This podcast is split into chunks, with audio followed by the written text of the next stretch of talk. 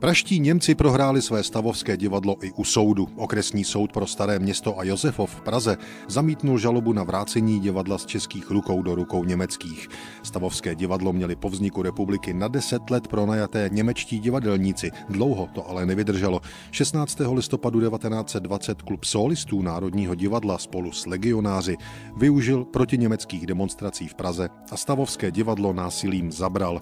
Německý ředitel Leopold Kramer v celku pochopil pochopitelně podal žalobu k soudu demokratického právního státu, ale překvapivě neuspěl. Soud dal podle všeho přednost českému nacionalismu. V národních listech z 29. ledna 1921 čteme.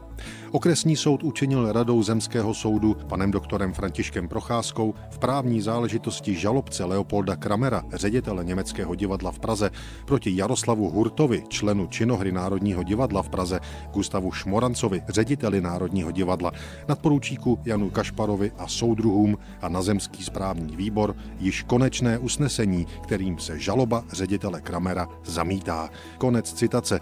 V zajímavě pojatém odůvodnění soud vysvětluje, že žalovaní chtěli odvrátit zabráním větší škody, ovšem nespecifikované. Stavovské divadlo nezabírali v listopadu 1920 pro sebe, ale ku prospěchu českého divadelního umění a sledovali cíl politický. Žalovaní podle soudu zkrátka nesledovali cíle osobní, ale mnohem vyšší. V rozsudku prostřednictvím národních listů čteme, žalovaní nejsou více v držení ani divadelní budovy, ani předmětů v ní se nalézajících a nelze je tudíž uznati povinnými, aby vyhověli žádosti žalobní, pokud se domáhá vyklizení budovy, poněvadž prostě té by za tohoto stavu vyhověti nemohli.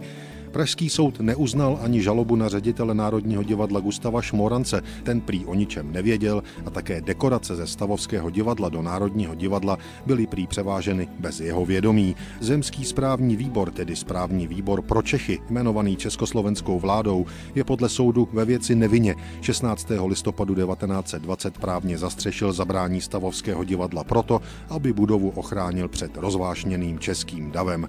Německý živel tedy u Českého soudu ve sporu o navrácení stavovského divadla před stolety neuspěl a neměl uspět ani v budoucnosti. Žalobce Kramer ještě musel zaplatit soudní výlohy, které činily 4610 korun a 10 haléřů. Na závěr ještě tři věty z článku v Národních listech z 29. ledna 1921. Praví se, že Němci chtějí otázku stavovského divadla přenést do parlamentu. Neradíme jim k tomu. Nejen proto, že by to byla jen provokace, ale v zájmu jich samých. Thank you.